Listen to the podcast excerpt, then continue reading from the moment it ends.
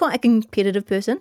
Actually, no, I know the answer to this because judging by how much you lost your voice after the All Blacks final, I know exactly how competitive you are. Look, I've been known to throw a Monopoly board around. Well, you're among good company because even the professionals can lose the plot sometimes. I don't know if you got this um, video. It was out about yesterday about Daniel Medvedev, the Russian tennis player. He was in um, Paris, I think the Paris Masters, flipped the bird at the crowd mm. after they were booing him. Poor form. It's not a great look, but it kind of took me down a bit of a rabbit hole of when sports people go rogue. What do you got? There's one from 1995. Eric Cantona from Manchester United did an absolute kung fu kick on a crowd member who was giving him some abuse. Eden Hazard, there's a ball boy who wasn't giving him the ball back and was kind of sitting on the ball, and Eden Hazard kicked the crap out of him. So it's footballers. Oh, and then even Serena Williams. Oh no, oh, another tennis player. She once told a like a line official that she was going to shove a tennis ball down her throat because she wasn't giving her the calls that she wanted. I don't know what to say to that. In summary, sports people they're just like us. Actually, they're worse than us. But maybe it's a reminder to anyone who has to go on the sidelines to their kids' games this weekend. Let's try and keep it together feel better about flipping a Monopoly board now. Anyway, kia ora. This is Newsable. I'm Jess. And I'm Imogen, and this is what's worth talking about a graveyard for children. That's how UN agency UNICEF describes Gaza right now. We're getting the latest on the organisation's efforts in the Middle East. The woman at the centre of that infamous fatal mushroom lunch across the ditch has been arrested. Hot people are causing car crashes. And AA Insurance wants to remind us all not to be so easily distracted. Come on, New Zealand, pull it together. Plus, it's back, and I'm going to say better than ever. Is It Cake is here once again, and can I pick the real headline? Or will I end up with icing on my face? We've got all that coming up in a moment here on Newsable. Newsable takes time and resources to produce. Please support our mahi and visit stuff.co.nz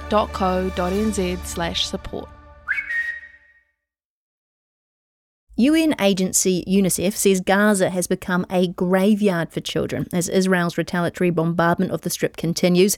The size of the humanitarian crisis is growing on a daily basis. UNICEF spokesperson James Elder is with us now. Kia ora, James. Welcome to Newsable. Jess, thanks so much. James, you told a briefing in Geneva about UNICEF's gravest fear and that that was the number of children being killed the death toll rises significantly, of course, every day. What's the latest figure that you have? Yeah, it's staggering, isn't it? It's infuriating, it's, it's heartbreaking. And honestly, before I have conversations like this, I can see a number rise sometimes within the hour. So at the moment, the reported number of children that have been killed is more than three and a half thousand. That's in around three weeks. You can do the average, 100 a day. It, it just, it somewhat beggars belief. So UNICEF has, has actual staff on the ground in Gaza right now, James. What do they kind of do on a day-to-day basis? Most of them have children, uh, Jess, so they literally focus on keeping their kids alive. UNICEF has got in around 25 trucks worth of supplies, so that's everything from surgical equipment to medicines, water, hygiene kits, really life saving stuff with a focus on hospitals, knowing that what hospitals also need is fuel. Don't think of fuel for cars, think of fuel for allowing a doctor to operate on a child with a light, not a torch. Fuel is to make sure you pump clean water, not kids drinking salty water. You know, we've got dozens of colleagues in Gaza um, who are at an absolute wit's end, of course. It's their home, it's their people, it's their children. They're watching family members killed every day. This one colleague, Nesma, she's got two little ones, a four year old and a seven year old. And her four year old already has all the signs of trauma, is like scratching so much on the thigh that, that that's starting to bleed and pulling hair out her line was literally, I don't have the luxury to think about my kids' mental health right now. I just keep telling myself, Nesma, keep them alive. The children of this war are going to be deeply affected. Spot on. It's something, unfortunately, UNICEF knows from our frontline work from Syria to Afghanistan, of course, Ukraine. And we know a few things. One is that the longer children are subjected to these kind of horrors, the more ingrained it is and the harder it will become for their counselling and so on, for them to get better, if you will.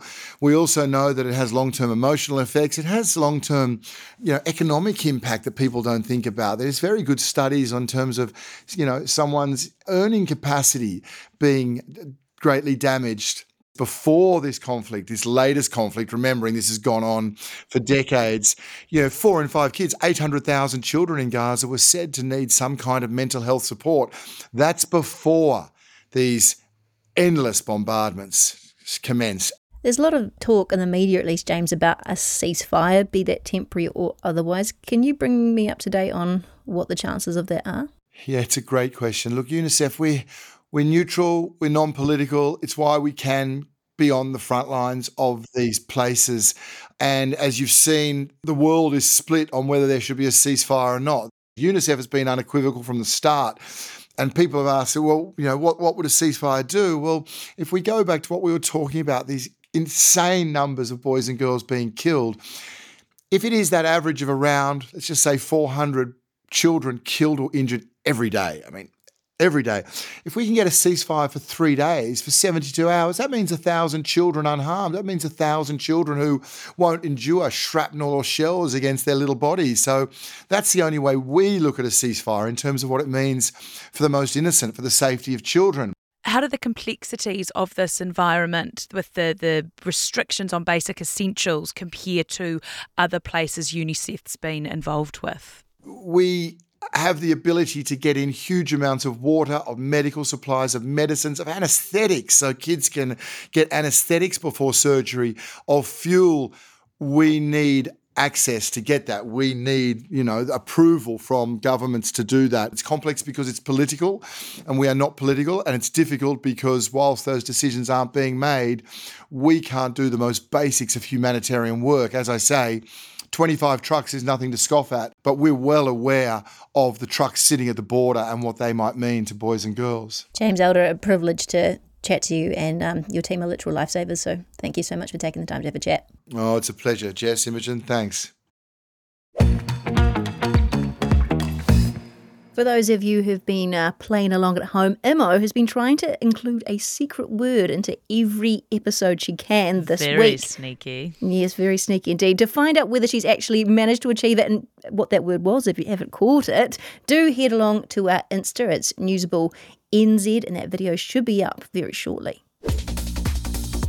Erin Patterson, the woman at the centre of the deadly mushroom lunch investigation, has now been arrested. It's believed a beef Wellington made by Patterson had death cap mushrooms in it, poisoning the four people who ate it for lunch, killing three of them and leaving one needing seven weeks of hospital treatment. It's a huge development in the story that's gripped at least two nations, us here in New Zealand and Australia. So, here with more details is Andrew McFarlane from Nine News. Andrew, have police said why or what it was that meant police arrested Erin? It's been three months since that fatal lunch. Yeah, three months is a, is a long time, right, in a criminal investigation. And at this stage, we don't know what's changed because something has to have occurred, right? A new piece of evidence has to have come to light. Basically, police to have enough confidence to go to her house and arrest her and take her into custody for questioning.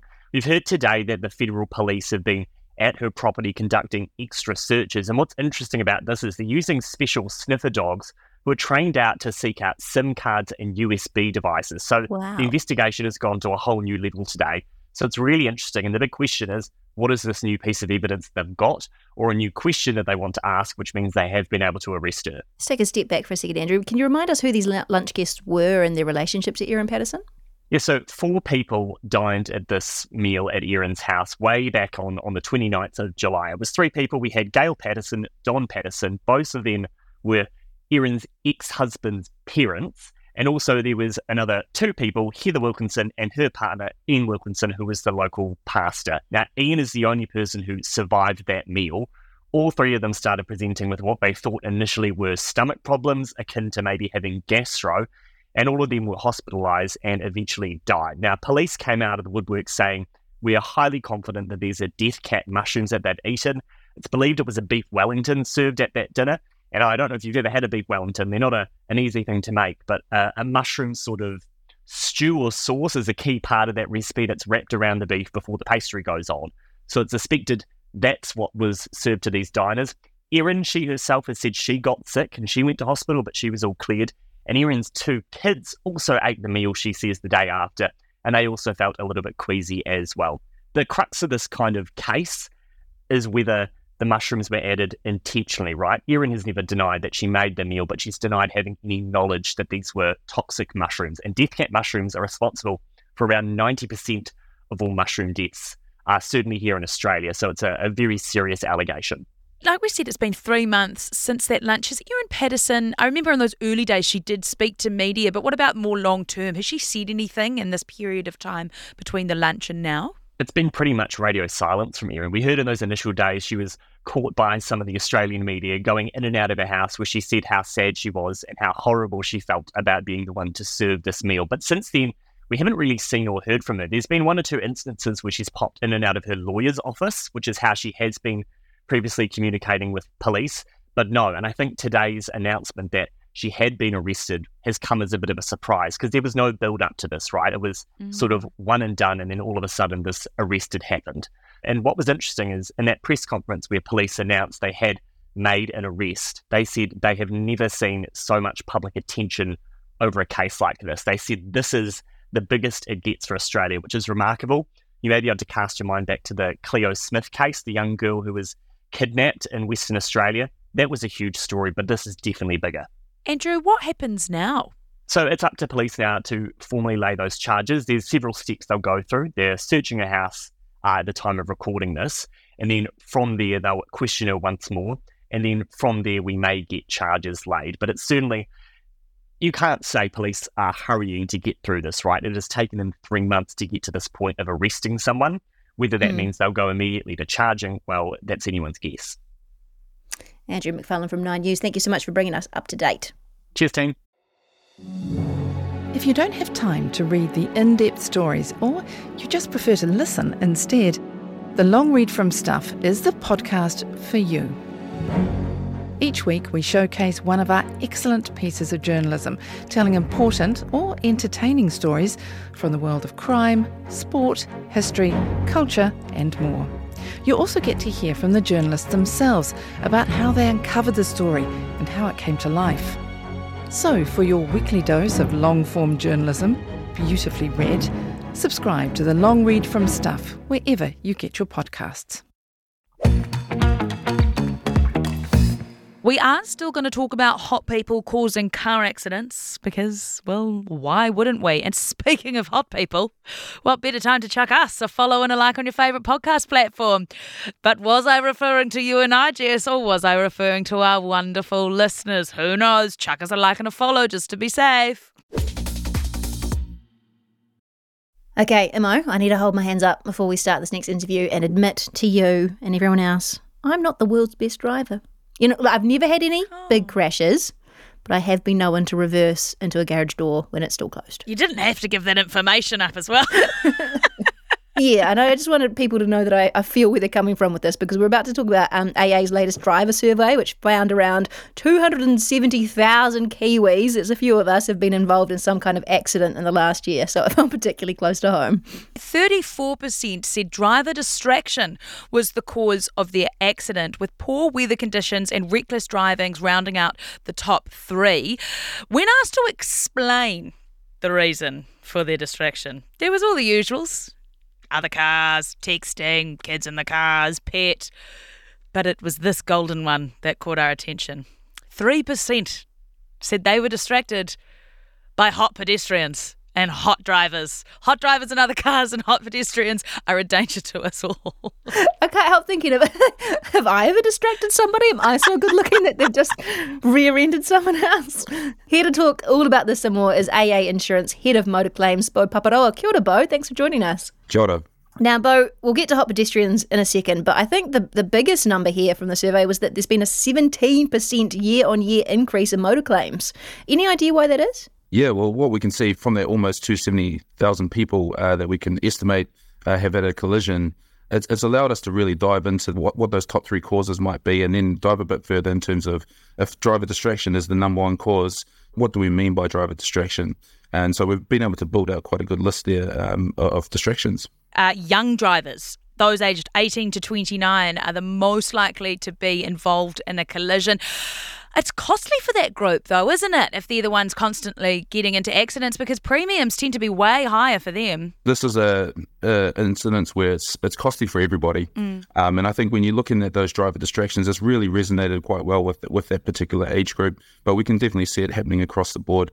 Um, and yes, unfortunately, uh, rising claims uh, claim volumes will will relate in increased premiums people are really keen to blame other drivers and other cars as the reasons that they were distracted because only 4% said it was the phone that was distracting them. Can we really trust that? I feel like more than 4% of people are crashing because they're texting or trying to change the music or something along those lines.